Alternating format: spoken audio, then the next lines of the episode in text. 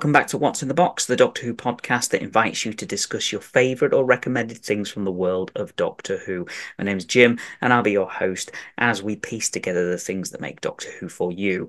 I'm still with Matt Dennis. In part one, he discussed his favourite TV story, his favourite audio, his favourite book, and his favourite two Doctors. So we're going to move on to your next topic now, um, and you've chosen uh, something which uh, covers a, a, vast array of the history of yeah. Doctor Who, um, which is uh, cliffhangers. I just, yeah, um, I I missed the cliffhanger. We get hmm. one every, you know, every series now if we're lucky. I really missed the cliffhanger, um, and I think it's just such a great uh, when I was I was when I was preparing for this podcast, I was just kind of thinking about like favorite moments because you know when you invite someone on the show, you ask us to have a think about what we want to think about, and I was just mm. thinking, okay, well let's talk about think about moments, and then um maybe that will be something and then i just realized how many of my favorite moments are cliffhangers and i think mm. um there's a million doctor who fans who probably feel exactly the same way it's like there's something really great about the cliffhangers and when that sting of the theme tune comes in and yeah it's i think they're a quintessential part of the show and it is something that's uh, that I, I, feel is missing. We do kind of get the the uh, the, the pre-title teasers, mm. which is hmm. kind of like a cliffhanger, but yeah. it's it, it's more of a setup, really, rather than yeah, exactly. I, I I've never I I got I remember reading I think it was Doctor Who magazine like someone made the case for that I think in in a blog years ago um, of saying, well, the cliffhanger hasn't gone. It's it's there the pre-titles, but I'm like, but I don't know these people. I don't care about them. But every now and then, you know, they're great. There are some really great ones. Mm. But then actually, it's kind of fun because then you kind of think about them as what if they were actual end of episode cliffhangers. Mm. And there's a great there's a there's some great YouTubers who do like comedy um, cliffhanger versions. You know, where they they cut it halfway through an episode and they like this moment, but what if it was the cliffhanger? So there's like the bit from the woman who fell to earth where the um, 13th Doctor wipes Ryan's phone and he's like, "All my stuff's on there," and she's like, "Not anymore." and it, I, I, honestly, a great idea. Cracked, I cracked up laughing so much; it was great. Um, but the, I think about stuff like that. I'm like, well, if they, what if they were? See, I'm mad like the the bit in Vampires of Venice where Matt Smith bursts out the cake, and you know that's a cliffhanger now. Put that yeah. as an end of that's end of episode one in the alternate reality where there's a four part version of Vampires of Venice. Well, what a good uh, idea would have been is to have ended each the previous week's story with the uh, pre-titles teaser for the next story, so yes. you could have the Matt Smith bursting out of the cake at the end of the episode. I kind of wish they would go back to. I know they always want to try and include some gaps for Big mm. Finish and the novels and stuff, but I wish they'd go back to that, um, like the very early William Hartnell era where every episode was a um a, you know had a cliffhanger because obviously like kind of like the show is now we don't do and apart from the odd one here and there we don't do part ones and part twos we have no. individual episode titles mm. so you could and it would be kind of cool to keep guessing and actually some of the best cliffhangers are those ones where you think it's not a part you know a multi-part story so yeah. like utopia mm. i remember tuning in for that having no idea that it was a part one of a three part story yeah. And that is one of my favorite. That's one of the best cliffhangers Doctor Who's ever done. What a reveal! Yeah. Like, I had no, I knew the Master was, you know, talked about and rumored for the series at some point, but there was, I did not click at all that Derek Jacobi was the Master. No. Did not click that we were going to see John Simm in that episode. I thought it was just going to be a throwaway episode 11 like we've had for the last couple of years. I thought that was fab. Mm. Um, that's one that always immediately comes to mind when I think of like great cliffhangers. I um, think um I think I was potentially and I need to stop allowing myself to be spoiled, but I may have accidentally seen spoilers for Utopia. Oh, no. So I kind of knew it was coming, but I didn't know how it was coming. Yes. So it was still the most one of the most in, insanely exciting things I'd ever yeah. seen. Um and and in in much the same way that unfortunately I I spoiled myself over the uh over the bi-generation stuff as oh. well in in uh, in the, in this uh, the giggle, but uh, but that's that's a, that's a different that's a different story. No, it's um, a different story, but bad, but, bad. But yeah, bad I know, and and I don't, I I I, I honestly, I try not to, and then I suddenly spot something, and I think this this can't be uh, this can't yeah. be this can't be true. Surely it's an interesting idea, but uh, oh, and then you see the episode like I know everything that's happening. Yeah, but yeah, so U- Utopia, yeah, absolutely fantastic cliffhanger. Yeah. I think it was the first time we'd done a three part three part yeah, as well in the I new mean, series. I would argue that's probably the only free parter. I'm, I know there's some people on the uh, on the fence a little bit about um, Face the Raven, Heaven Sent, Hell Bent. I kind of go with the what Doctor Who magazine kind of suggest, which is that there are three individual stories, but they're kind of linked. Mm. Um, but you could argue that that is a free parter, and know people think of that as a free parter. Mm. Um, in the same way, like Turn Left technically leads into Stolen Earth, Journey's End. yeah. Um, but yeah, Utopia's a great cliffhanger. Um, I another one that blew me away as a kid was um, Army of Ghosts. Again, didn't have no clue that the Daleks were going to come out that sphere at the Mm. end. Mm. Um, so I was, and then uh, obviously, and then we had the, the whole prospect of, oh my god, Daleks and Cybermen working together. You Yeah. know, I was like, oh my god, that's so exciting. yeah. Um, that's always a great one. I mean, I think actually uh, Russell T Davies finale cliffhangers are always pretty good. Stolen Mm. Earth is obviously one of the best of all time because it made the ratings go Oh. up two million. I mean, um, there was no, and we had no clue as to what was happening after that. Well, there was no. Ch- I, d- I don't believe there was a trailer. No, Um, we just had no idea, I and that was one of the greatest things that they could have done. I think because it just ramped up everybody's interest in the show. I I had it spoiled for me. Oh, no. because I couldn't watch Doctor Who that night, and then Oh, so I was, eh, but I had it recorded. But I had to go to on the Sunday. I had to go to like a school play rehearsal or something in the morning, and a guy there who knew that I liked Doctor Who came up to me and was like, "Who do you think the next Doctor's going to be?" And I went. Well, David Tennant's still the Doctor. He's he's not leaving. And he went, "Did you not see it last night?" And that's all he kind of said. But I kind of realised something happened last night, and I have no clue what it was. That's all it Oh, needed no. a seed in your head. Yeah. So, but then I was still absolutely edge of my seat, shocked when I when I watched it. Mm. Um, classic series ones I I I, I like. Um, I love, and I think it's again because it's just one of those like early ones. You know, one of the earlier classic stories I saw. I love the part three of Talons of Weng Chiang. Mm. Um, just something about this, and even now it still freaks freaks me out a little bit. Just it's just the fact that it's Leela of all characters, and it's her only scream. Mm. So you know it must be bad if she's screaming in pain. And when that and there, it's the one time in the story that the fake rat looks good. Yeah. Yeah. When it's when it's chewing on her leg and Yeah. she's screaming and stuff like that's like a great. I I wish I'd been a kid in 1977 watching that on a It's Saturday quite night. edgy, edge of your seat stuff as well, isn't it? When it's kind of in the darkness and it's coming down that tunnel, you know, as fake as the rat looks, Yeah. it's still tense. Yeah, Scary. it's brilliant. It's brilliantly shot. It's and the the, mu- the like Dudley Simpson's music builds up to it so well. Like it's Mm. just that wonderful creeping thing that Dudley Simpson does so well.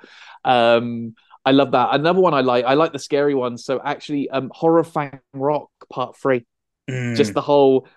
Oh, I thought I'd locked it out, and I've locked it in with us. yeah. Is such a great cliffhanger. That's a proper. Chi- and again, it's Tom Baker. Is has the best delivery Mm. proper chills down my spine. Um, those are the classic ones I. I, there's a few others from the classic era I love. What about yourself? Any Um, that springs to mind? I mean, I was I was looking I was looking at uh, I was I, I I had the impossible task of going through each story and thinking, right, what you know, what are my favorite cliffhangers from some of these stories, and I was like, in the end, I was like, I can't. I, there's too many to mention, but Mhm. but uh, a lot of my favorite ones are mainly from the '60s Yeah. stories.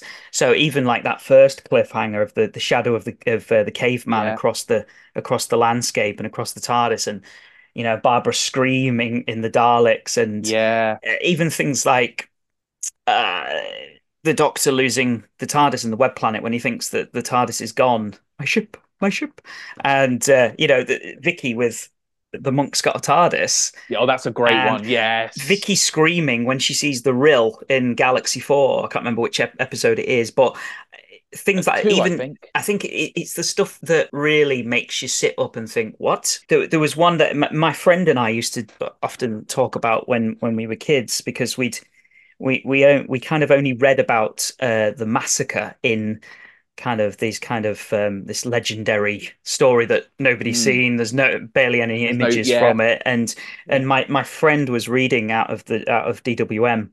Um, uh, they uh, I think it was the archive, and he was reading the end of um, I think it's is it the end of episode three, possibly of the massacre. Um, and it says about the the the abbot, his broken body lying in the gutter on the streets and at the time in the 1960s the, the viewers had no idea that this wasn't the doctor pretending yes. to be the abbot so mm-hmm. to the viewers at the time it was like well if this is the doctor pretending to be the abbot then is the doctor actually dead yeah yeah you know no. so so you know those kind of cliffhangers that and they, they, they, really make you they really surprise you and take your breath away but you know i like i like stuff from from from the 80s as well i mean the 70s got some wonderful cliffhangers yeah. And uh, you know, one of my earliest memories is um, the end of the first episode of Remembrance of the Daleks. I saw yes. I saw it live with the Dalek going up the stairs. I remember that as a as a you know one of my earliest childhood memories.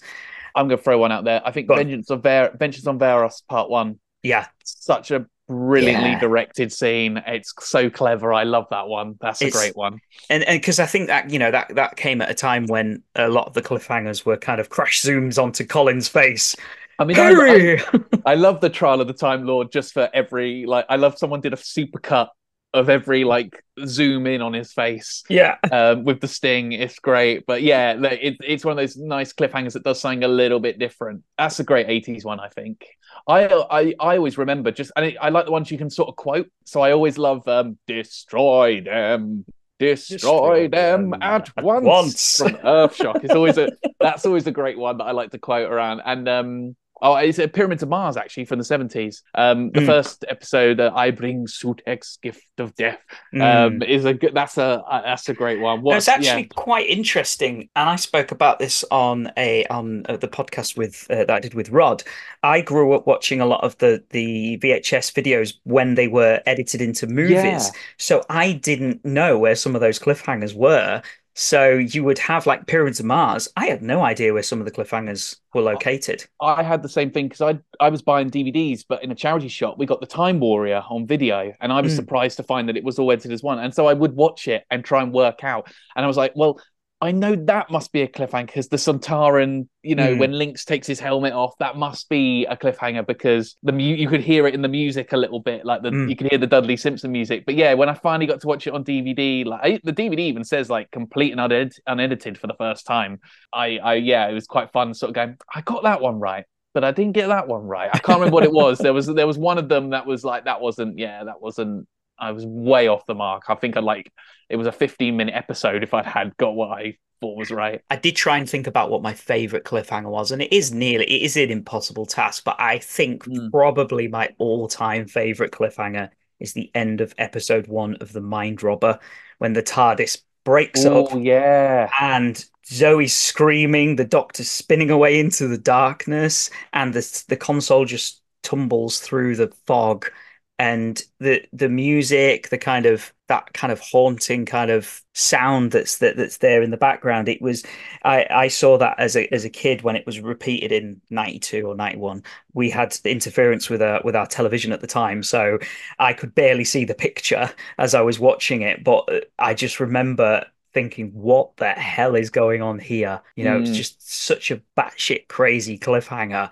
but it just totally comes out of nowhere. And yeah, I think that would have to be my favorite cliffhanger. That is a really good one. So many that that is just the one that really took my breath away. Because it's actually on paper, so many cliffhangers could be really good, but it's it's direction that really good direction lifts them. Like I think of the cliffhangers that I'm not a big fan of, and you just sort of think, do you know what? With a little bit more cutting and a little, a few extra shots here and there, and maybe I don't know a different bit of music score, this would actually be quite like a real. This would be really like edge of your seat sort of stuff. Like mm. I was watching um Mark of the Rani the other day, and it's not a bad cliffhanger. Mm-hmm. It's just that thing of like it's it's quite a slow sequence, and I think the music doesn't really help it. And it's also that thing of the doctor's going down the hill on a trolley, yeah, and then they stop the trolley, and then they lift him onto a, an even slower trolley and push that towards a hole. Yeah. Um, when it's like, actually, do you know what? You just keep it to the guard, the on being on the trolley going out of control. You don't even need that. This is going to go down a, a pit or anything like that. Like kind of sabotages itself, really, doesn't it? Exactly. Yeah. If I had to pick an all-time favorite, um, I'm going to go for the most obvious one because it is. I, there's a reason people always kind of cite it. I think I think it's the Caves of Androzani Part Three. Mm. I think there's something about Graeme Harper's direction in that scene, and the you know mm. Peter Davison just closing his eyes and wincing as he as the Yeah. planet zooms in. Mm, That's the quintessential one. Like that's great. I it's I, perfectly built up, isn't it, to that moment and the the the bit that always sticks out at me is when he sees the kind of I don't know if it if it was confirmed that that's what it is, but he kind of almost feels the the onset of the regeneration. He sees the the, Yes. the kind of effects coming towards him. I mean, obviously, Yeah. seeing the effects, but it's kind of yeah, it's proper bit You've- massively built up. You've never seen the Doctor like, let alone Peter Davison's, but actually any Doctor. You've never seen them this run down and this close to the end. No, So there's something really kind of powerful about it. And the fact that he's just so defiant even in that moment. And he's cracking jokes to Mhm. Stotz in that moment as he breaks through the door. And I just think it's great. It's that's you know, that's what you want from a great it's the sort of cliffhanger you don't want to do too often. Yeah. I mean, Caves of Androzani is a story you don't want to do too often, which is I think is one of the problems with Collins first year is that ev- almost every story is trying to be Caves of Androzani somehow. Hmm. Um, yeah, it's such a great moment. I love that one. The other one that if I had to pick a new series one as well, I really love The Magician's Apprentice, and that has a really great pre-titles cliffhanger because you have the reveal of the young boys Davros and that. I was Mm. watching that with a bunch of friends who had actually gone off Doctor Who. They they'd not really enjoyed Series Eight that much, and but I was like, well, look, I've got the I've got the episode ready to watch. Why don't we just watch it, have a few beers? And they watched it with me, and they were like, that was great.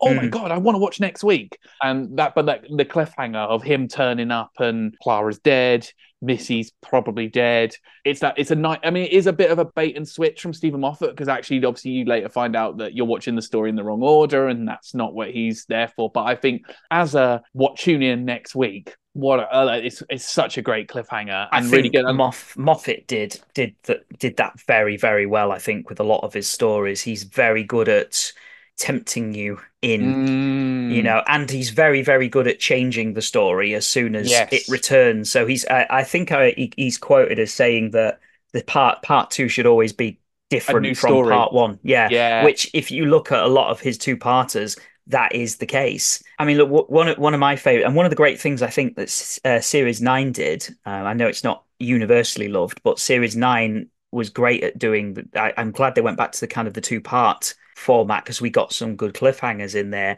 and we got some different stories as well.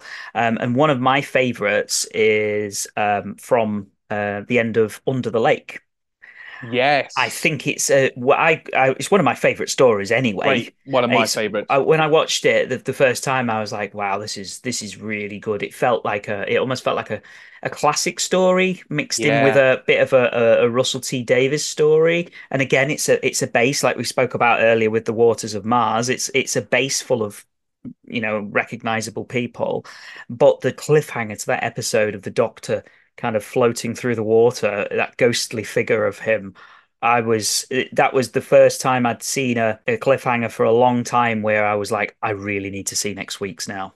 Yeah, I it's a standout for me. I'm a big um I'm a big series uh, series nine stan. Mm, Um, but that is like the standout story for me because I I do love I always prefer two parters. And if I look to my like my favorite episodes list, a, a lot of it is two parters mm. because it's also a cheeky way of trying to get you know 20 episodes on there in your top 10 instead of Yeah. uh, instead of just 10 but and moffat writes really good cliffhangers every Mm. time um world enough and time has is such a great one pandorica opens has such a great cliffhanger But if you do look at all of his two parts, they are very, very different. Yeah. Each- part one is part two is so different from part one. I think it's maybe not when he was writing so much for for RTD when he was just the writer, um, but definitely when he's producing it himself. The the episodes are so different from each other. But another another cliffhanger. I just I just thought of another one actually from the new series. Again, it took my breath away because of the visuals, the music, the build up. It was the end of the Halloween apocalypse.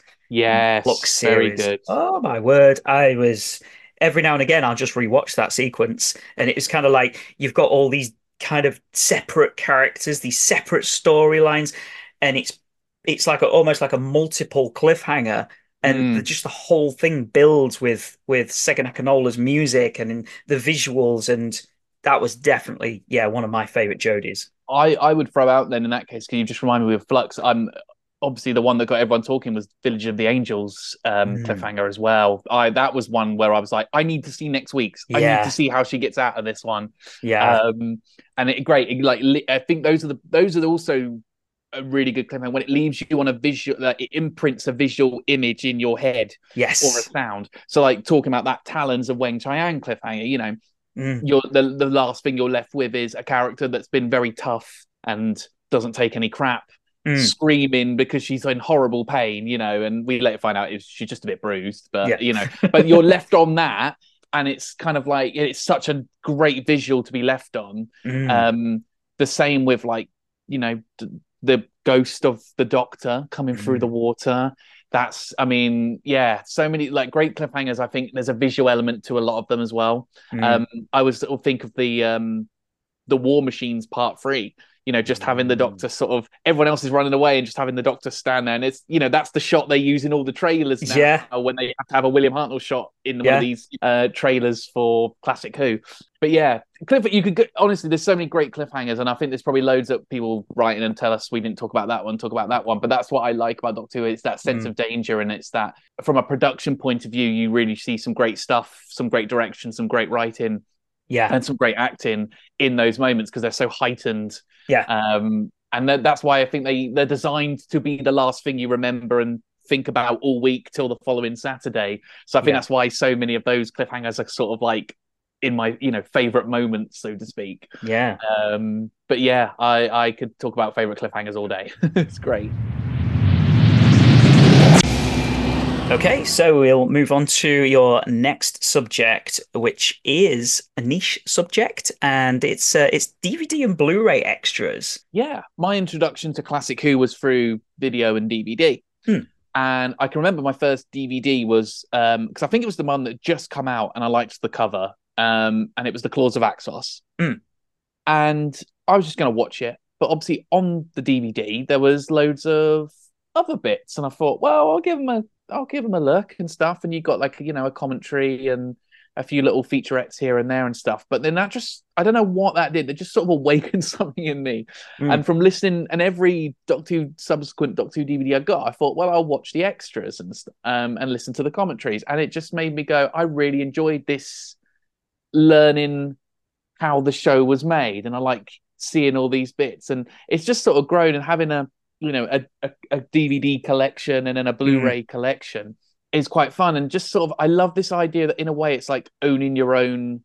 I think they put this on the back of the Blu-rays. Actually, it's like build your own archive Yeah, and I I do like that. That obviously you've got YouTube and stuff. If you want to find like a clip of Chris Eccleston on Blue Peter in 2005, which is not on the DVD. Ugh. Um, yes, but if you but it's nice knowing that you've got on these discs that and they're the stuff I kind of enjoy the most. Like I get excited when there's a new collection and um announcement and I do actually rewatch all the stories because Mhm. and and that- and even if they're ones I'm not a huge fan of because I'm like well it'd be nice to see how they've been cleaned up and if Yeah. they've done like some new CGI effects or if they've done um Ghostlight for example had the work print so it's Yeah. you know it's a low quality extended version I thought well that's interesting because I like Mm. Ghostlight but I've never seen it'd be interesting to see how the deleted scenes where they were meant to go and stuff and I found I think it made me like the story even more Mm. um but I the main thing I get excited about is the new documentaries and the new commentaries and the new bits and bobs they put on there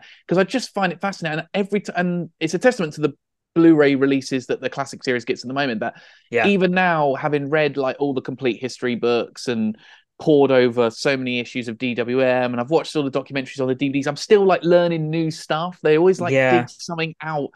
And I love like the more niche the documentary the better. I, I love a good old the making of the Ark in space or the making of Resurrection of the Daleks. Great. I'm really you know quite happy to to watch those and I Mm. will enjoy them and stuff but I Yeah. like the ones that go a bit more niche. So I don't know if you do you collect the blue the collection Blu-rays or I'm- in and out? So I've uh, I collected the DVDs as they came out, and then the collection came out, and I was like, okay, I'll get these as well. But I slowly realized that I was going to have to be a bit careful with my money. So yeah, what I Yes. what I tend to do is get the ones of the seasons that are my favorite seasons. So the first one that I got was season 26 um Yes. because it's you know one of my favorite seasons. Yeah. And I got season 8 uh because I wanted to see how how well they'd cleaned up the stories and Yeah. restored them. But then I kind of found found myself kind of I, I went into our local CEX shop which I keep calling sex shop. Um, which sex shop, apparently yeah. I, I shouldn't be calling it the sex shop. Maybe But not. yeah, I say to my girlfriend, I'm off in the sex shop to see if there's any Doctor Who stuff in there.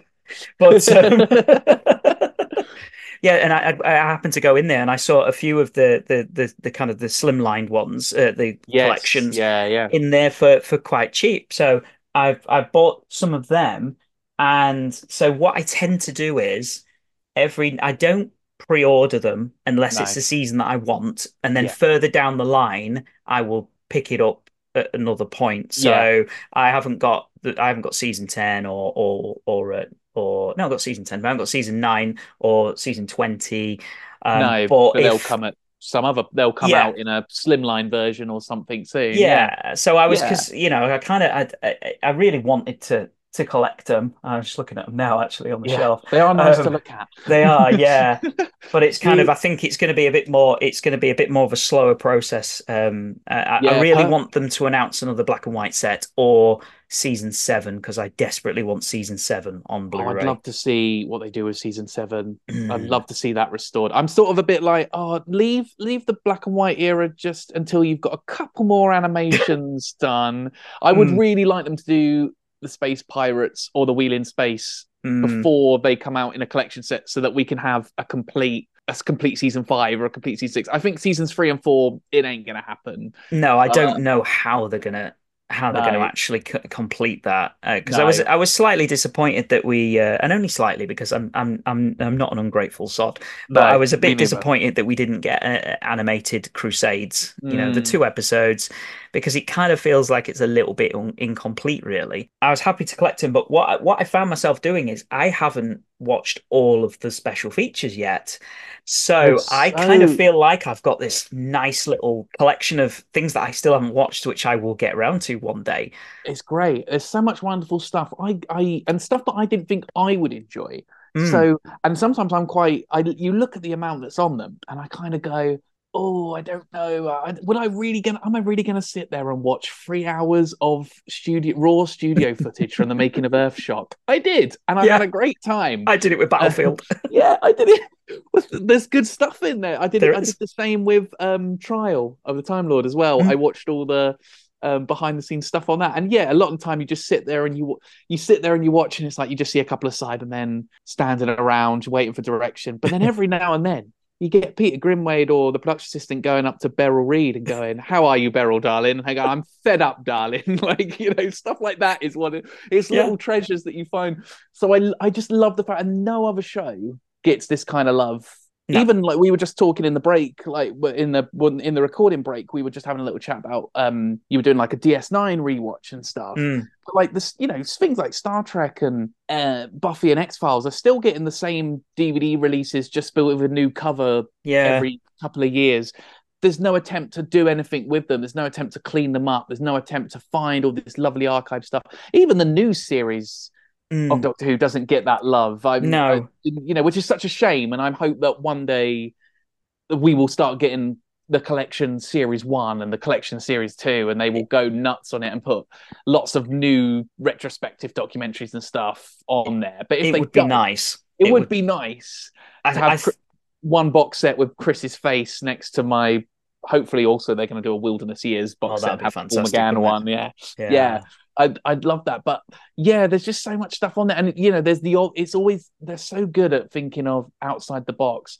So like, I didn't think I'd read the book about John Nathan Turner and thought, well, there's nothing more really to be said from about John Nathan Turner. You know, Richard Marson did a wonderful biography of him that really like touched all the sides in a way. Mm. Um, but then Chris Chapman comes out with his season 26 box set, and that documentary they showed it at the BFI on the big screen as if it was its own feature. Mm. Um, and it was it's fab and just so much information in there and those personal insights and it's it's one you know in a sentimental way it's like this is wonderful like we should be you know we've cataloged so many people that are no longer with us and like Yeah. their their thoughts are now you know there saved for everyone to Yeah. you know archive forever and there's something kind of wonderful or romantic about that and then you get documentaries where they I, one of my favorites is um it's from the Doctor Forever series that they did on like the last few DVDs and it's all about when Doctor Who was off the air And Ah. the, so there's a, there's one episode that's about the books and it focuses on the Virgin novels, and there's Mm. lo- and then there's there's one about Big Finish, and then there's one that's just about the attempts that were made to bring Doctor Who back during the Mm. '90s and stuff. And the it, I just I got it ingrained in my head that they're going, oh yeah, there was this guy going around who's saying a radio host saying he was the new Doctor Who or something, and then they're like, and there's a clip of Gary Russell literally going, but you you know we've never spoken to him, no one's ever tracked him down for an interview. You've got you've got him, haven't you? And it immediately cuts to that um i love that and that's you know i mean it's become a bit of a meme now on twitter yeah. but i love that there's this um you know there is this interview of a guy that went around claiming he was the new doctor who at one point and he might be lying but i love that Yeah, it's Um, it's something a little bit different because the, the the ones that I'm not so keen on is where it's just a kind of the talking heads kind Yeah. of where oh we did this and we did that and we you know we filmed this and then we filmed that and and they're great anyway because Yeah. you get you get a you get an insight into the story but the the best ones for me are the ones that again think outside the box one of my favorite ones is uh, I can't remember which DVD it's on um but it's uh, where Toby Hadoke visits John Levene oh brilliant yes great fantastic. document. it's and it's really and he did the same with matthew waterhouse and actually that Yeah. was maybe not as absolutely batshit insane but it was really nice and i felt you got to know matthew waterhouse a bit Mm. more as a person and see him in his day-to-day life and yeah you know and i found that really lovely i love anything with toby hadoke does Mm. is always great there's the one on the, i think there's one on the inferno special edition where he's um with the havoc he gets the havoc boys back together and they teach him how to do a stunt. That's great. I love the doctor who cookbook documentary. Yeah. Um they did a documentary about a documentary It's- on season yeah, yeah, 14 yeah. the whose doctor who one? That that was I I watched that because that was one of the ones I picked up from the sex shop, um, and um, and that was just like fascinating watching that, and it's it's the ones that you know. I mean, I was I was uh, I think it was around about February this year. I was not very well, and um, I just laid in bed with a Toby Hadoke documentary on. I think it was the one Hmm. about David Whitaker. i've Um, not watched that one yet i've oh, got my season like- two but i haven't got round to it yet they're almost like a, a a warm hug. His his documentaries, you know, you kind of, I I just I just laid there in bed feeling ill with the light off, watching this Mm. wonderful documentary, and it's his his yeah his. I mean, we we we mentioned Toby Hadoke before, didn't we? Um, uh, but he's Mm. just a such a extraordinary person. you Yeah, know, he's that- lovely. I've I've met. I've, have you ever met him? I've met him a couple of times. No, I He's haven't. so lovely. Um, he's exactly what you. He's exactly how he comes across in the documentaries and stuff. Mm, Um, but th- that's what I mean. Like his and those documentaries feel a bit more like they. You could put this on BBC One, and it wouldn't matter that it's a very niche Doctor Who documentary because it's such a. They're so well done, and they're done in a way that appeals to the hardcore fans, but also appeals to mm. people that might not have interest. You know, that would be quite. It's I from what I've heard of the David Whitaker one, I imagine it would be quite interesting. But like I, for example, similar the Lennie Mayne documentary. Yes, from- yeah. Which is again, that's a name I've seen in the credits four or five times, and you know, one of my favorite stories is the Three Doctors, and Lennie Mayne directed that. Never for a moment thought about the man himself. I thought that was a really fab documentary that you could put on television, be like, we've done a documentary about this director who directed loads of stuff and sadly passed quite young. Yeah, So let's explore his life a little bit more. And I guarantee it, like if you put that on BBC Four, people would watch it without Yeah. knowing it was a Doctor Who connection. That's how Yeah. well made they are. And I think that's where the best ones kind of are. they're I a love- production in their own right, aren't they? That's yeah, how they feel, 100%. uh, as, as opposed to the you know let's let's and and I don't I don't want to sound like I I don't enjoy the Talking Heads ones, but they No, no, they no, are but- clearly just made for DVDs, aren't they? Whereas Yeah. Toby's and uh, you know Chris Chapman's they, they're all they're designed to be their own production in the in their Yeah, own right, the- you know.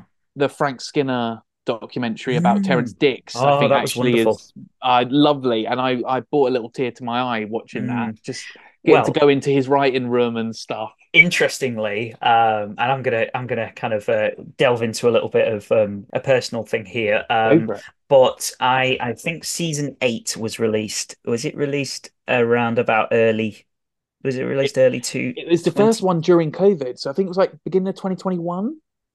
Yeah, we'd had, we'd had a year without one yeah. So COVID. I was I was um I was struggling at work. Um it was really it was a really stressful time for me. And uh, I got the season 8 Blu-ray collection and I watched the documentary where and I can't remember the, the whole ins and outs of it. I think Katie Manning goes back to Devil's End, uh, goes back to um Aldbourne. Is it Aldbourne, it? Yeah, Yeah. lovely. And there was something triggered inside of me, and I ended up having a full-on breakdown in tears Mm. Watching this documentary because I I I sat there watching it, and it was a wonderful documentary, but I the only thing that kept going through my head was, oh my God, so much from my childhood is gone. These pe a lot of Oh. these people are now gone. They, these people aren't that aren't alive anymore, and it's really sad because you you know you watch these stories and Pertwee is alive. You know Yes. everybody's so vibrant. Nicholas Courtney's still alive. Everybody is. it- it's hard to describe it. It's it, the the demons is a story that's it, it's forever and it's always there. And to see a documentary where there's so little, so few of the people involved in that story Mm. of being still with us, it really, really affected me. And I mean, I think part of it was due to the kind of my mental state at the time, because not long after that, I went off work with um with Mm. depression. So I think that I'm not saying I'm not saying a, a Blu-ray documentary triggered everything, but um, I was in a bad place anyway. Where I, uh, but it was, yeah, it was a very. I don't quite know where I'm going with this story, but it was quite a. I know, but It was quite a a sad thing, and I think sometimes I'm. I still feel the same when I when I watch some of these. I mean, I watched the the um, the one on um, the season season ten where uh, Katie Manning and um, Stewart Bevan. Stewart Bevan go back to uh, back to where they filmed The Green Death. And uh, and again, that was quite sad watching that now because he's no longer with us. He's Sally Past, yeah. And that was that was only recorded a you know a few I years that's- ago. that's the thing, isn't it? And it's what I was. I think what you described there is like, well, one totally normal to kind Hmm. of feel like that. You do like it's, you know, stuff like this. You do you you do develop these attachments, and I think it's through these documentaries that you kind of do because you get to see the Hmm. people, the actors as people, not playing the not the character. Mm, um sometimes for better sometimes for worse but for the most part you get you know i i you know i think part of the reason why i love characters like the brigadier and sarah jane is from watching is from watching their stories but also watching the actors and hearing them tell their stories and yeah, things like that. And you do feel and it's the same with uh, going to conventions as well you feel like quite an attachment to them. So i think it's per- like yeah perfectly understandable that you would sort of feel that way from it. And it is true like in a way like you do kind of there's uh, you know whenever they announce a new documentary now uh, my first thought is going is there enough people alive to do a documentary about that? Like Yeah. i i famously remember that the reason a dvd producer said the reason they didn't do a making of documentary for the twin dilemma is like well the writer the producer and the director are no longer around. So we just kind of thought nah, it'll just be it'll just be colin baker and eric saward telling the same stories. Yeah, um might change when we get the season 21 box set because they've been the guys they've got doing the documentaries now are very good at making documentaries where you don't need to have all those people there. That's also why i think they're important because whilst it's sad and you do watch these documentaries think oh that's sad because there's not that many people around you also have these documentaries are kind of keeping them alive in a way yeah, I know that I can go and pick up a DVD off the shelf and I can watch a making of documentary for I don't know Inferno and I can listen to Nicholas Courtney tell the eye patch story for Mhm. probably the billionth time but you know it's there and I I, I own it and it's you know Yeah. I and it's it's there if I want to hear it and you know to perk me up or whatnot and Mm, yeah purely for it's interesting because you know I'm, I'm coming at it from a a view of it's great because if I ever need to know anything about um, the robots of death or um, the caves of Androzani, I can just go and grab the DVD and I can watch Yeah. the making of documentary stuff. But I think also from what you're saying, there's also that and there's an emotional connection there. I think was really nice mm. and in a way it's a it's it's it's the equivalent of looking at a photograph of someone that's you know you cared about and is no longer here and so Yeah, i think, in so. a way we didn't get expect to get so deep talking about um i just wanted to say documentaries and stuff and go on about how funny the arc of infinity commentary is but but no but i think there's so many that's why i think they're important and it's a shame that like other shows and other films don't have Yeah. the same amount of care put into them. And we, think- we're, Doctor, we're Doctor Who fans. We moan all the time that oh, they Oh, didn't yeah. include this or they didn't include that. But you know, actually, for what we what we get, we should be very thankful for because it's Yeah, absolutely, we should. Yeah, Yeah. we do because you know we're we're so lucky. I mean, I think the only other show that I I can think of that's had a similar treatment was the um was the Red Dwarf DVDs when they came out. They've got quite a, a lot of stuff on once you can get past the annoying menus that they used for them Oh the time. yeah, yeah. I think they made that the selling point of the new Blu-ray box set. They're like, "There's no big, me- there's no menus like the old ones. There's no CGI menus where everything's hidden." Um, yeah, Red Dwarf is a perfect example Red of Dwarf, TV they- show getting the love. Yeah, Mm. and But I don't People- think anything else. I mean, I've uh, uh, mentioned to you earlier on. I'm watching, um, rewatching Twin Peaks, and I Mm. think they've actually there's a lot of stuff on those on those special features um, Yeah. discs, but I haven't. I need to dig into that. I don't, I don't know. why I'm peering over my. no, no, have the, a look. the yeah. Blu-ray's over there, so I can't think But, of uh, too many off the top of my head. There's nice ones where, so I've got like the complete X Files remaster, and they didn't really do anything new for it, but they made sure that every DVD extra ever produced, so the season box sets, and then any individual video releases they did, where they had an introduction Mhm. or any kind of like special because they did these weird DVDs where they just put like two episodes on there and then a couple of like quick little interviews and it was just a best of Files. They did a Hmm. thing of making sure everything was included Mm. all in one place, and that was quite good. But they didn't really make anything new for it, and they didn't go to town on new documentaries. I'm pretty sure the making of documentary for season one is like ten minutes long. Um, it's a very quick, you So know. quick, we just it? gathered who we could, who was in the production office that day, and got them to sit down and talk.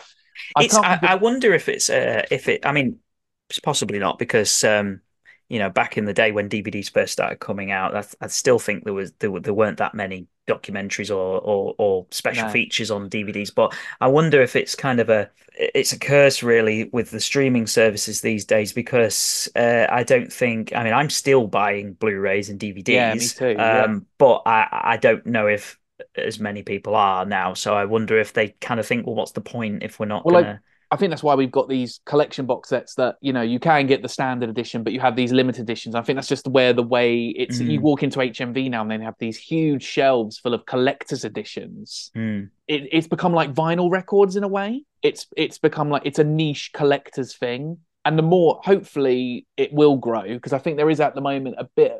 You know, I don't really have the statistics for it, but there does seem to be just a general sort of in conversations and stuff. A lot of people going, "Ah, they my favorite thing's been removed from streaming," and there's a lot of people out there kind of going, "Well, buy it on DVD and then you own it. It's Yeah. yours and stuff." And that's what I, you know, a big thing for me is that I own it. You know, Mm. I it's mine. You can't. The publisher isn't going to come into my house and be like, "That's um, we don't have the rights for that anymore. Give us Well, that." look at the Um, the perfect example is An Unearthly Child. I'm sitting here, fingers crossed that they will get the collection box out in time before the rights, the Blu-ray rights go, because I believe that is a separate thing. Don't know. I think at the moment I'm trying not to think about it because it's literally causing me anxiety. I know, me too. I mean, it's when when this whole business started up with the with the Unearthly Child issues, I I, I immediately went to my disc to make sure that it was in good condition. yes, Like, me too. I was oh, like, there's a slight mark on the back. Quick, let me get a cloth on my, it. my my poor girlfriend. I went up to her when just holding a DVD, going. By the way, look, if the house burns down, this is the one you have to save. You have to save this one because we can't, we mustn't lose it. And she's like, "Yes, okay, cool. Um, I'll remember that." um, It's because I'm a sad fan, like you know, but but it's true. And I'm like, I'm like, Yeah, oh well, if they can't do, um, maybe they'll at least put a, a, a, spare disc holder in the collection box set so we can put our DVD discs in. I don't know. no. I'm I'm gonna wait and I'm gonna wait and see in the hope that it will be okay. And uh, I imagine there's conversations behind the scenes and things going on. Um, I, I, I went into the, the CEX shop and um and I saw a copy of An Unearthly Child in there and I was like, do I buy it? I was like, I don't up. need it. I don't I need know. it. I know. I saw the collection box. I saw the um, beginning box set for nine ninety nine HMV and thought I better get it now. You've already got it. I mean, you've already got it. You're not having, and if you have to go on eBay one day, and then you should have looked after your copy better. Exactly. Um, yeah so yeah to round it up, i I just i i mean i just love that stuff i i uh, my perfect saturday morning is to just sit there with a cup of tea and watch either you know some studio footage or a documentary, you know, a new documentary on the Blu-ray set, or you know, or even just like the, the weird archive stuff they find. The, the season Mm. 24 box set is packed with so much weird stuff. Mm. Ever wanted to see Sylvester McCoy look really uncomfortable, but also handle it really well on some weird, like we um school holidays children's show? Like you know where there's absolute chaos going on around him. It's fab. And then you just appreciate sylvester mccoy more because like wow he's keeping his cool there and there's like five kids behind him like kicking his seat or something. I love like i love stuff little neat weird Yeah. stuff like that. I love and i love the attention to detail they have the the guys who put the sets together because they're literally like doctor who's mentioned like for 10 seconds in this 30 minute episode of tomorrow's world, Yeah. put it on the put it on the set. It goes. And that's great as well because it's like you know for me putting on episodes of tom- you know tomorrow's world that again is is a show that I saw as a kid. So it's Yeah, that's same. taking me back to my childhood watching something like that. And and I like watching the the uh, the kind of the co- uh, continuity stuff um yes. you know uh, and now on BBC One Doctor Who and all that kind of I I love that because it takes me right back yeah. to those days. So yeah, it's it's it's a wonderful thing, and uh, you know, let's let's please hope that they've managed to release everything, um, Yeah, because I would too. hate the collection to stop at some point. You know, I I've got I've got my fingers crossed, but I'm also feeling very positive that it's all going to be okay, and we're gonna. Yeah, I, I'm I'm I'm looking at. it, I'm going. Oh, I wonder what the next one's going to be. I I also love that bit. I love wondering what it's going to be. Well, it can't be a it can't be an 80 set because we've just had season 20. Um, I think season 15 is currently the rumored one. Um, Well, and- I I think I think it was Chris Chapman posted on Twitter the other day that they just come back from filming in another country for a uh, for a, a, a new documentary for the collection. So Oh. immediately I'm like, right, okay, where could they where could they have gone then? Is Lands, um, maybe Could- Lanzarote, Planet Fire, be. or it might just be going out. We've gone out there because some annoying production assistant now lives out there. yeah, We had to fly out there for. That's another one I really loved. Uh, We finally got a proper in-depth interview with Deep Roy on the season 14 box set. They flew out to LA to chat to Deep Roy, and I loved it. I was like, I've always wanted to hear an interview with you. Well, soon, well, I know what I'm doing as soon as we finish recording. season two is going on. Planet Season of. Giants. Let's go. Okay, so we're going to move on to your final subject of the evening. And again, another subject that's intrigued me. Um, and would you like to tell our listeners what that is? It's Doctor Who magazine best episode polls, Hmm. uh, and to a lesser extent, worst episode polls. I find them fascinating, and I do. I'm not. I'm. I'm so bad at maths. Don't ask me to tell you about uh, anything about statistics. I'm. I don't know what I'm talking about. But I always find it. I love it whenever they. There's something about Doctor Who magazine because that feels like the. There's so you know every other website does a poll of what's the best episode and stuff, and um, because Doctor Who magazine has such a wide readership, it feels like those are kind of like yeah, that is that's the key one. You know, if people vote for this story to be number one story in the DWM poll, you know that there's been a very wide canvas of people. And I'm just Hmm. always interested in seeing what goes up and what goes down, and especially because obviously new episodes come out Mhm. every you know every year or so, and I like to see where they kind of sit. Um, and I was actually a bit disappointed by the 60th anniversary poll that they did this year because they, understandable reasons, I think they were a bit worried that people were not gonna, you know, were gonna vote in an Mm. unfair kind of way, and Yeah. so have decided. And I think based on previous criticism they've had from, well, definitely one of the doctors, and um, yeah, he was name shall- enraged. Yes, his name shall remain and unknown said, but it rhymes with um, Bolin Kaker. Uh, um, under, I totally get it that they go, we're just going to put the top, we're going to do it by doctor, not by just lump it all together. Mm. So you're going to find out what the top, every, you see what every story kind of sits based on just on the doctor. Mm. So you can see what the worst William Hartnell is and the best William Hartnell one is, so on and so forth. But then we'll just take the top three of each doctor and then do a poll based on that. How do I know that that Matt Smith episode is better than the fourth place Tom Baker story? You know, things like that. So I, I found it a bit, but I was still interested in what the top 10 was based on the what was available. Mm. But I just find it fascinating. I like seeing where the trends are, and especially when things change. Again, I find that fascinating. I remember when I've got the 2014 poll results here. I mean, it didn't break the top 10, but that Mm. was the year that one suddenly everyone loved the war games, Mhm. i.e., they started being right because the war games is great. But the war games for years had just kind of sat again. It was probably because the last time there was a poll, it hadn't been released on DVD. Mm, But now people watch the war games and they they it, it seems to have found a new appreciation. The Mm. enemy of the world went mm. from very low on the polls in the previous years and has then gone up because people could actually watch it. I, I I'm always fascinated to see what kind of goes up and what goes down and what the trends are and stuff. And like you say, which is, and as I said, just seeing where the new episodes kind of sit. And I first thought I've got them here. I've got the, the bottom ten and the top ten for each year. So I just thought it'd be fun to kind of chat about um because we're Doctor Who fans, we like lists. Just We sort do. of chatting. What do you think of this one? I'm just going to pull ones out at random here. So, um, what do you reckon might have been? Uh, ooh, what should I go for? What do you think is the most consistent story in terms of where it lands in either the bottom ten or the top ten? There's one story that I think kind of stays in the same place every time. Okay, so I would say probably top would be possibly Genesis of the Daleks. I mean, it's always in the top three for the Mm, last four, the four polls that they've run um, at DWM. It's always in the top three. mhm. It was number one in 1998, but then it's always been at number three for 09, 2014, and the most recent one, 2023. But there's there's one poll where it did move. I mean, actually, I mean, we don't know what the bottom what the losers were for 2023. So you could say Genesis of Daleks. Yeah, you're probably right on that one. There's another one that is consistently, I mean, always in the same place. Would it possibly be the Caves of Androzani? It's not. I Oh, think really? no. Caves of Androzani again. Always Because I, the- I believe that at one point did top one of the lists. 2009 came number one. Again, now I haven't, um, I haven't collected Doctor Who magazine for a while. I buy the odd, No. occasional issue, so I haven't seen a, a lot of the polls since. Probably about I don't- can't remember, probably early noughties. So, Hmm. but I was aware that Caves of Androzani had topped it at, at one point. Yeah, 2009 it won it, and everyone was really surprised. I remember reading. I think Rob Shearman wrote the article in it about it and been like, "Yes, at last, like it's finally done it." And here's this Mm. wonderful essay about why it's so great. Um, it's actually the twin dilemma. The twin dilemma Really?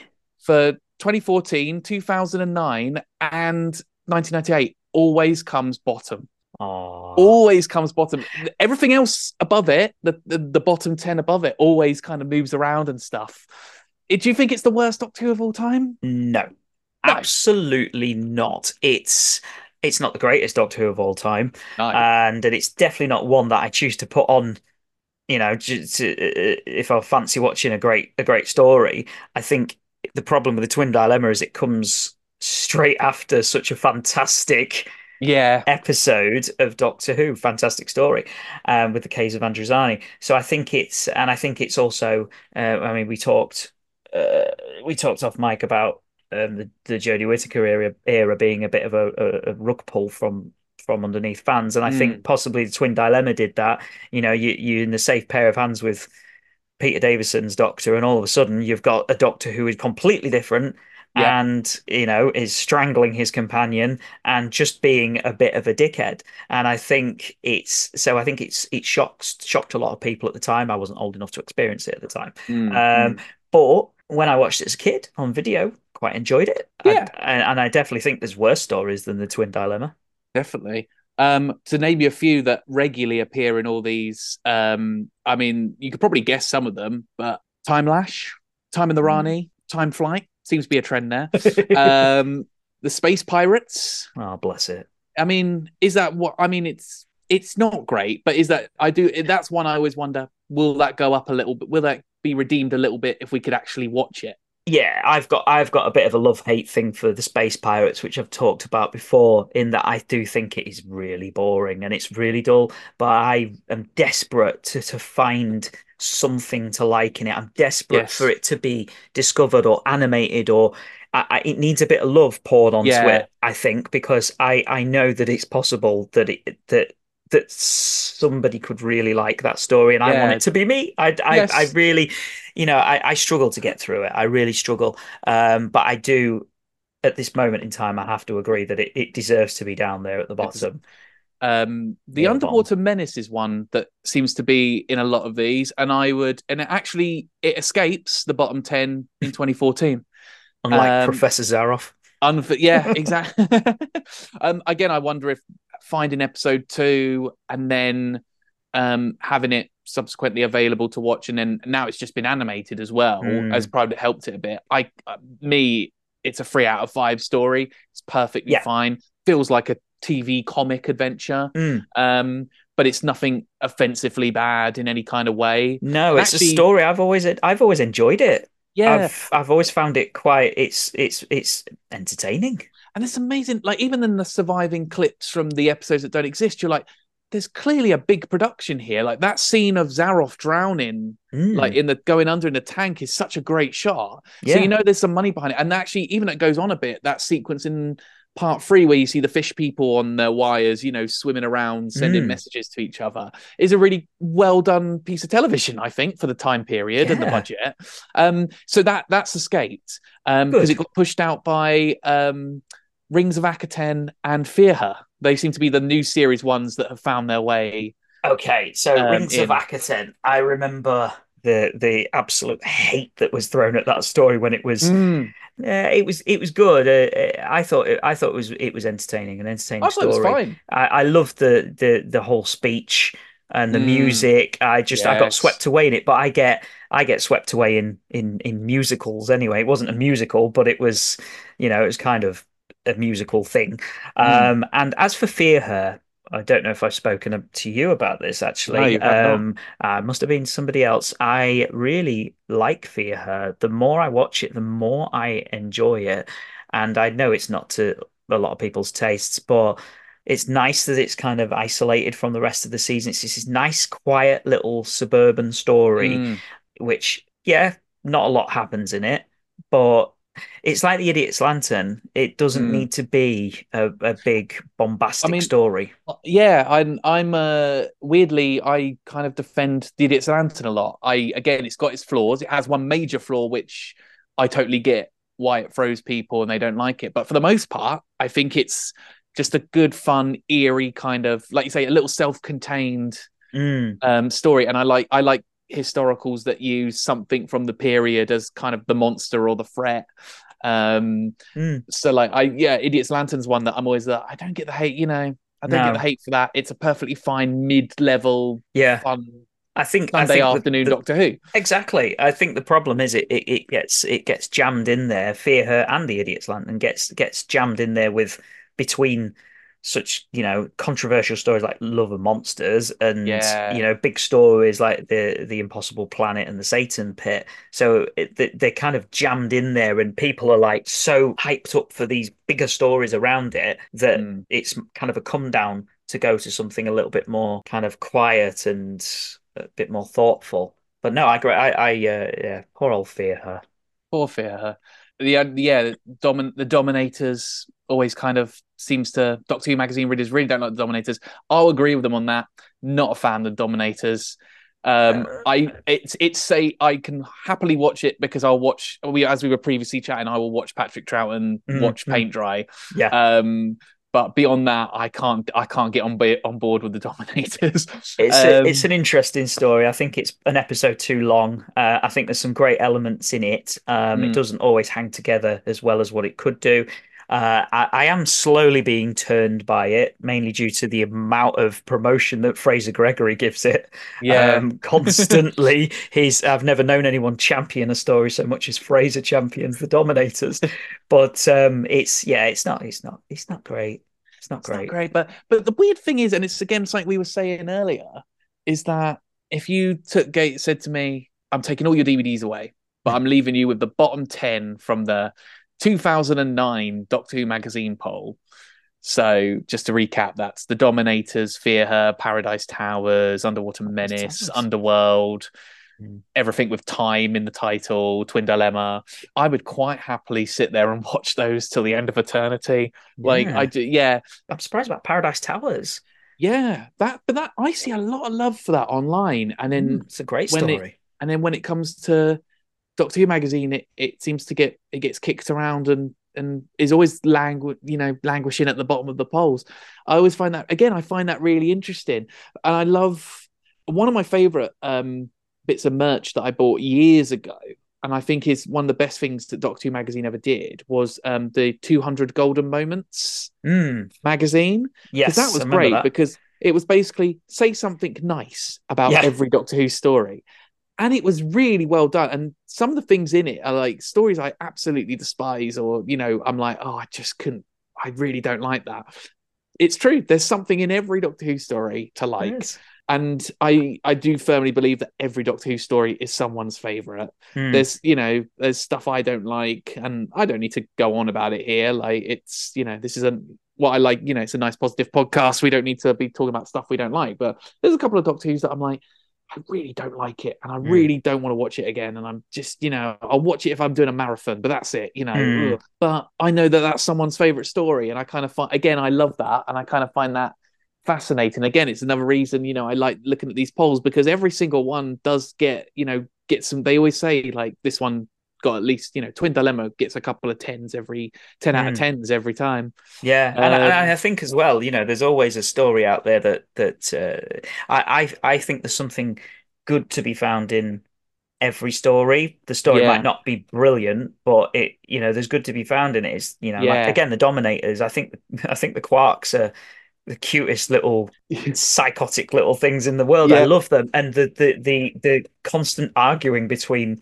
um between the dominators is Yes. fantastic. So there are elements in stories which are are great, even if the story is not great. Mhm. Talking about Paradise Towers as well, I'm I'm I'm intrigued to know how's Delta and the Bannermen doing these days because it is one of my all-time favorite stories. In fact, I when I did my last rewatch, uh, I gave it 10 out of 10 Delta and the Bannermen. okay I've Well, got a a- massive soft spot for that story. i have good news and bad news Mm. yeah start with the bad news in 1998 it was considered the uh ninth worst doctor who story of all time Who, and then who never- are these people I voting? know, and yet it never again appeared in the the subsequent bottom lists. It, I mean, it might, for all I know, it might have been eleven or twelve. I don't know, but it escaped the bottom ten. Hmm. um, so people have clearly warmed to it. I mean, I I don't mind Delta and the Bannerman. I'm, uh, I do think season. I find season twenty four the biggest slog. When I, if I'm perfectly honest, but again, I could quite happily sit and watch any of those stories. Hmm. Um, I I can sit and watch Time and the Rani and have a laugh. Um, and They kind of- enjoy. They're stories that are, are, I think they're better in uh, in isolation instead of watching them as part of the season. So Mm, you know, jump think- from you know go go and watch go and shove on Dragonfire randomly one day Yeah. rather than watching it in a in a marathon. I think the worst thing a Doctor Who story can be, and none of these really are, is well, maybe to an extent, a couple of them here, but for the most part, I would never say that the Twin Dilemma or Time and the Rani are dull. No. And I think that's the worst you could think a Doctor Who episode could be is dull. Hmm. or boring. And I don't. None of these. I'm I'm scanning through these, and I can't say any of them really are. I find Underworld a bit of a slog, Hmm. um, but it's not boring. Tom Baker's being Tom Baker, and Louise Jameson's being Leela. Hmm. Um, and I could again, you know, quite happy to watch them crack jokes and make wise and walk past loads of dodgy CSO sets. You know, it's it's great. Yeah. Um, but then you know, I it's also you know I like looking at the you know you look at the top ten stories and stuff uh, and here and there's some absolute bangers in here, and again, never boring. You know, that's why they're so good. Cause then, and then it's always like the you know, there's some big game changes in here, but then there's just some nice ones. Um, City of Death is one that has crept up the list more and more each time. Hmm. Um, uh, I think it fell a little bit in the most recent one, but it's still doing better than some other stories that usually were above it have now sort of slumped down, Hmm. um, have fallen down there a little bit. Pyramids of Mars, for example, you know, has taken a bit of a tumble off the list. Talons of Weng Chiang has taken a bit of a tumble off the, the top ten list. It's just been it's been edged out. It, it- it's interesting as well, isn't it? Kind of seeing those trends and, and why those stories would would kind of drop. Yeah. I mean, obviously, there's been a lot of talk. you know, we don't need to go into detail about it No, all no. because uh, many other podcasts have discussed it before. But there's a lot of controversy surrounding the talons of Weng Chiang. Quite right. and you know whether or not it should it should be people's favorite stories because of you know the the choices that they made with you know casting decisions and other elements within that story yeah. um so it's it's it's kind of, you know, is it because of the way the world is changing that stories like that are slowly sinking yeah. down? You know, because I know that there are some extreme people out there who will say, you can't enjoy that story, you know, and there Mm. are people out there say, well, I can enjoy it for what it was, Yeah. and I can acknowledge the mistakes that it made. without falling down a Talon's rabbit hole. Or we Yeah. went. I went to just before the Blu-ray release came out. We went to the BFI to watch the screening they did of it, and they they Mm. weren't able to do as they'd originally planned, which was to have a full panel there, kind of discussing it with people that you know write about race in television and film. Um, uh, like Matthew Sweet was going to be there, and unfortunately, it didn't happen. Um, and they had some really good like academics that were going to be there that write about this thing from their own experience and things like that. Um, but they did have a brief little chat about it and stuff, and it was interesting. I think it's just context is key. I think, Yeah. and you can. Uh, it is it will always be a favorite for me, and you Mm. can't you can't delete my personal experience of watching it for the first time. It was my first Tom Baker story, and just falling in love with it. And even now, I can stick it on and and love it. But I think you're able to watch it. Most people are able to watch it with a objectional view and go, I don't like that line. I don't Mm. like that. You know that makeup that they Mm. use there. Don't think they should do that now. At the time, maybe they shouldn't have done it. But it it is what it it is. It's there, and I'm I'm very. I mean, me personally, and other people will disagree with me. Perfectly fine. I don't think any piece of media should be deleted or No. wiped or anything like that. You know, we because then you just all you do is just you create a myth around it that Mm. it's something that you know so extreme that it had to be seen. You know, and stuff. And so actually, it just it accomplishes nothing, and all it does is pee off the people that want to watch it and just enjoy it Yeah. um and and stuff so i'm not going to get into that but No. i totally but that's the thing this is one of the reasons why i wanted to talk about this because i find that fascinating i find that it's great that those conversations have happened and they seem to have had an impact Mm. for better or worse depending on how you you you fall on that debate but it's interesting to see that it's it's you know it it won like the outpost gallifrey poll in Mm. 2003 it was voted the best doctor who of all time it's often always been in the top 5 and it's in the recent years that it's it's crept down the list a bit Yeah. um and uh, yeah and i mean even just the top 10 this time round six steven moffat stories in the top 10 Wow.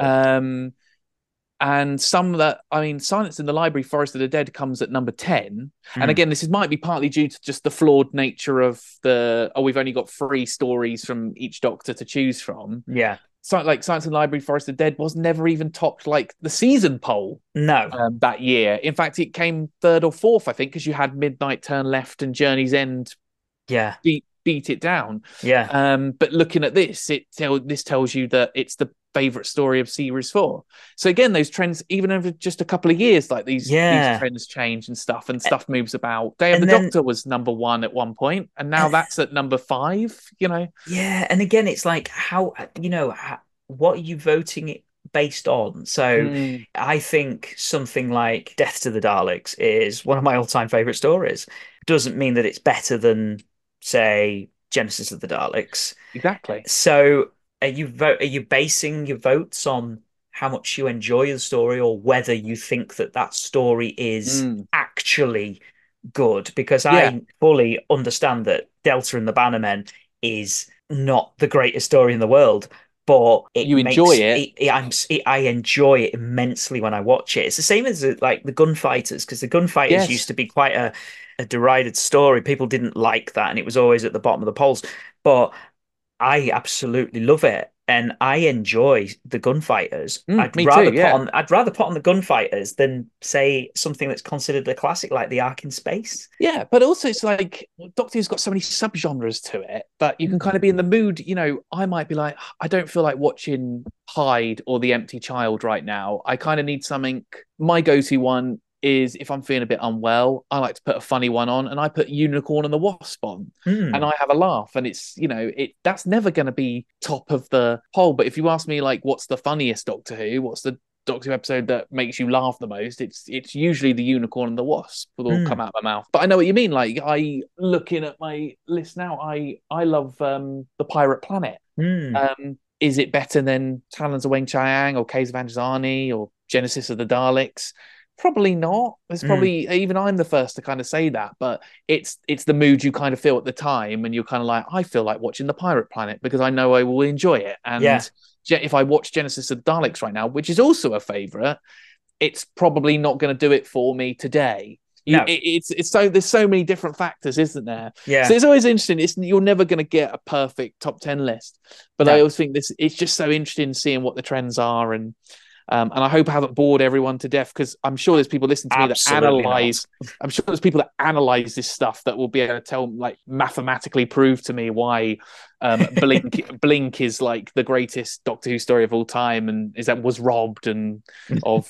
Um, I mean, that's tumbled for the first time ever. Instead of being at number two, it's at number six. Wow. Um, You see, I love Blink, but I wouldn't. It's not in my top ten. I No, mean, my like- top ten changes all the Yeah. time, but it's not. It's never. It's never got into my top ten. same, same. It's never broken into my top ten. It's not even my favorite story of that season. Mm, Um, it's probably not even my number two of that season. No. Like, I love it. I Mm. appreciate. I every time. That's one we were talking earlier. o- uh, Um, again, we were talking off um, off mic about stories that take a little bit of time for us to kind of appreciate. And actually, Blink for me was one of those. I watched it and I was like, this is like a four out of five. It's it's good. I really, you know, really well plotted and stuff, but it just never connected. And mm. it's only after 15, 20 rewatches that I've kind of gone, I totally get it. And it is Mm. brilliant. God, it's Yeah. fantastic. You know, like analyzing it in every small detail. yeah. But it's never going to be, objectionally, it is the one of the best Doctor Who stories of all time. But for me personally, it's not. It's not even the best Yeah. of that season. Like, I, I would, if you ask me right now, pick a series three episode you want to watch, I'd probably stick Smith and Jones or Gridlock on. yeah. Um, and they're not even my favorites, but they're Yeah. just the one I would go to.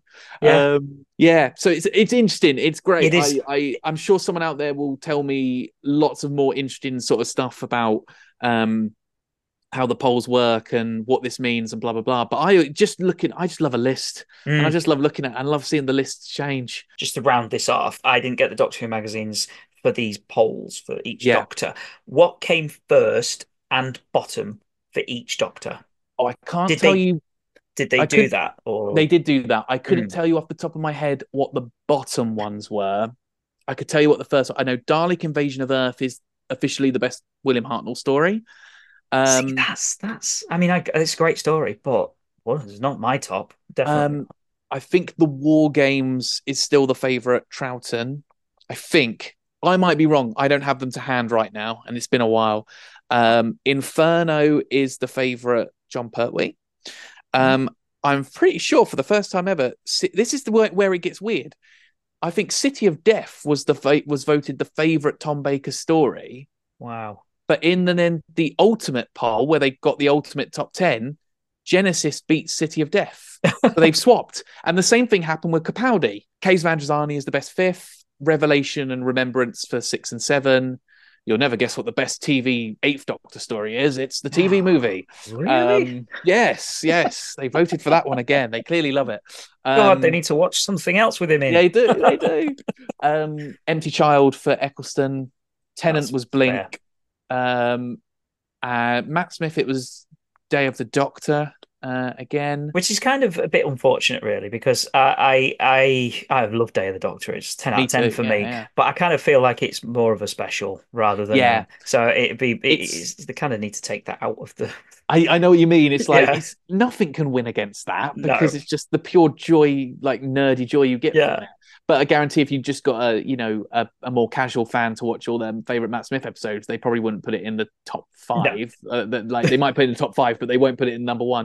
Like Yeah. for me, it, it would it's always like the Doctor's Wife or Eleventh Hour. Mm. Um, uh, the interesting ones were Capaldi and Whittaker because they haven't had a poll at all. Yeah. Um, so Capaldi, the favourite was World Enough and Time and The Doctor Falls, and then Heaven Yeah. Sent in second. They've swapped round in um, the ultimate poll, uh, the, the the ultimate top ten, and then uh, Heaven Sent came number one, Well, well. and World Enough and Time came number two. So they're the top two Doctor Who stories of all time, and they're both. Mm. But they swapped places, so it's just so unreliable. Yeah. Um, Whittaker's the top. The number one was uh, Power of the Doctor. Yeah. Um, That's fair. which understandable. Um, Mhm. so those were the favorites. I couldn't tell you the bottom ones for all of them. Um, the ma- the ones I mainly focused on were the Capaldi and Whittaker ones because they were fresh. You know, it was like Mhm. I I want to see what fandom thinks is the best and worst Capaldi story. Yeah. Um, I think it. I think for Capaldi, it was in the Forest of the Night. Um, was the worst one. I might be wrong. Um, that seems right to me, and kind of makes sense. I feel like that was one that was wasn't going to be too obvious. I think usually is it the uh, is it the woman who lived that's usually down there at the bottom? Is it the woman that was. lived? I don't think that was too far at the bottom. It was a few up. I think Kill the Moon was like the second worst. Which actually, Kill the Moon, apart from it being bloody stupid, um, it's actually a really good story. I enjoy Yeah. it. Apart from the I- moon is an egg thing and the whole bit of him abandoning Clara, I, d- I Mm. do. I actually really enjoy Kill the Moon whenever Oh, I watch yeah. it. if we were writing the 200 golden moments for these those episodes, could easily pick something. E- I could easily pick from about three or four scenes in like Kill the Moon. I, Mm. I think that's an unfairly derided story.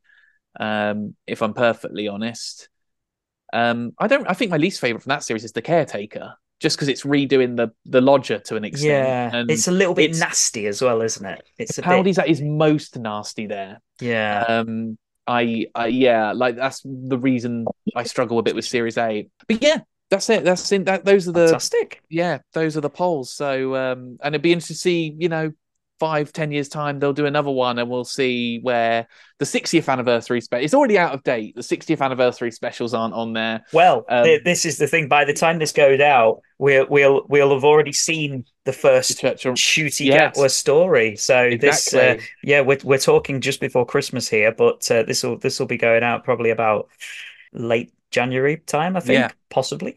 But uh, just before we wrap up, I wanted to ask you, with regards to the 60th, uh, I'd like you to rank your specials, Ooh, ooh, just the is- 60th ones. This the 60th one's fine, fine. Yeah. Um, easily number one, Wild Blue Yonder.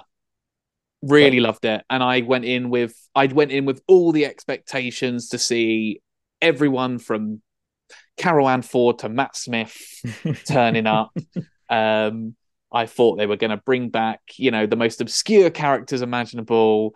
Um, and I was just pleasantly surprised by it. Loved what we got instead. It was just a really, like a really well told, creepy story. We were previously chatting, I think, about Mhm. what it's the kind of Doctor Who we like when it's a bit Yeah. creepy. So Wild Blue Yonder, oh, it's a bit of a struggle. At the time of recording, it's not even been a week since the giggle aired. My brain is still trying to make sense of all the bi-generation stuff. Not necessarily what was in the episode, but what has come out since from Russell T Davies and um, about what it means on a larger scale of Doctor Who continuity. hmm Do you know what? Just in terms of pure joy, I'm actually going to go, and I think they're all great episodes. Um, but I would go Wild Blue Yonder, Star Beast, Giggle. Okay, Um, Giggle was the weakest one for me. Might change on a rewatch. Mhm. Star Beast for me was just pure joy. I Mhm. I love a meep. So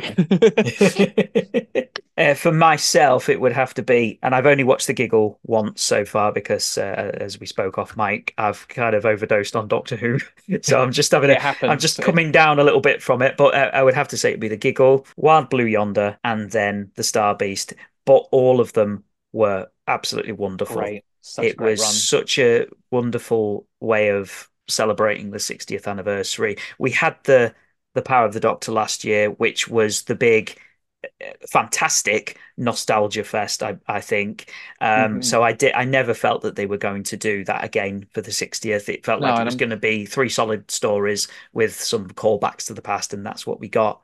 And I think it's the best way of doing it. It's it's moving it, it's moving forward and that's Mm. what i love about it and that's regardless of how you feel about anything that gets introduced whether it's the doctor's half human or um the timeless child or the bi-generation stuff it's like it doesn't matter ultimately at the end of the day.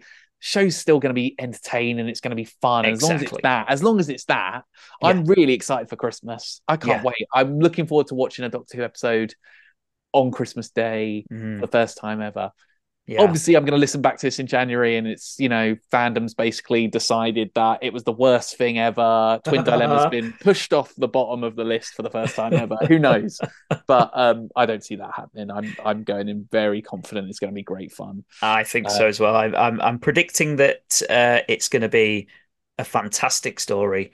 Yeah. it's going to be a fresh take on the show. It's going to be a lot of fun, Uh, it's Christmas Day episode, so it's gonna be it's gonna be a lot of fun. It's not gonna Yeah. be anything too serious, too heavy, Right. and I think we're gonna fall in love with the Fifteenth Doctor and Ruby, Yep. and 100%. hopefully her family as well. Yes. So I'm looking forward to that. There's so much we haven't seen yet. I'm really excited. it's great, isn't it? Okay, that brings us to the end of uh, this particular discussion, and uh, I do hope that uh, I'll be able to entice you back for another recording. 100%. Yes, please. This has been great fun. It's uh, it's it's really entertaining, isn't it? Just being able Yeah. to just chat chat about anything to do with Doctor Who. The only thing I'm missing is a pint. That's what I'll bring next time. I'll, I'll bring a pint. It Good idea. Good idea. We'll do that. I love, absolutely would love to come back. Brilliant. Well, you, you're more than welcome. So, uh, where can people find you online? Uh, I'm on Twitter, so you can find me uh, at Matty J Dennis. That's Matty with two T's. Uh, and Dennis with two N's. That's at Matty J Dennis.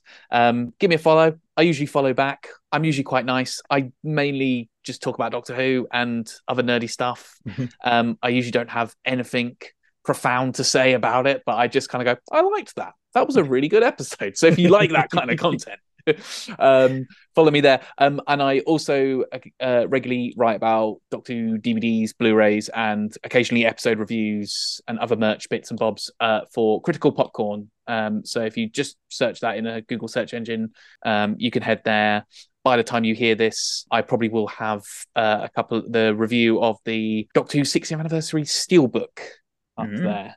Uh, and if I don't, then you can go on my Twitter and send me messages and be like, "Why didn't you review the 60th anniversary steelbook? Why did you Uh, lie to us? why did you Why did you lie? You can't be trusted."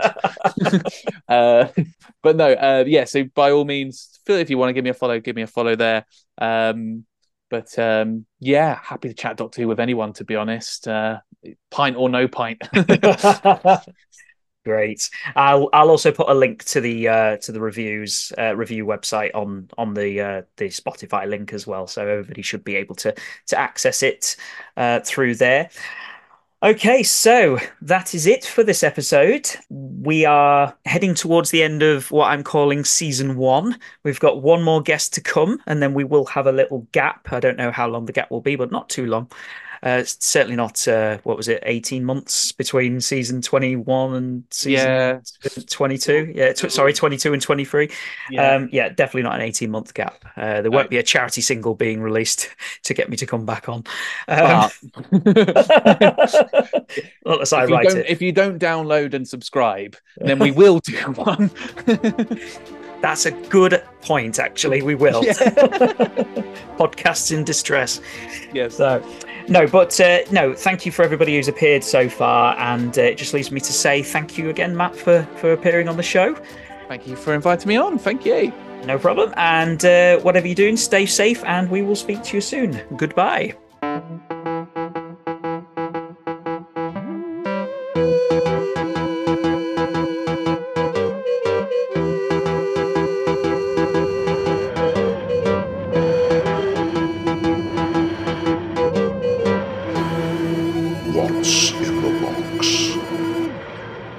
One cliffhanger we didn't talk about that I think actually is a bloody good one. It's the first part of Leisure Hive when he's pulled Oh, apart. That's yeah. a great cliffhanger. Yeah, that's a Ah, good one. That That's is, fine. yeah. That can be someone can write in and remind us something like, well, we did we did talk about it, but we didn't stick it in the episode.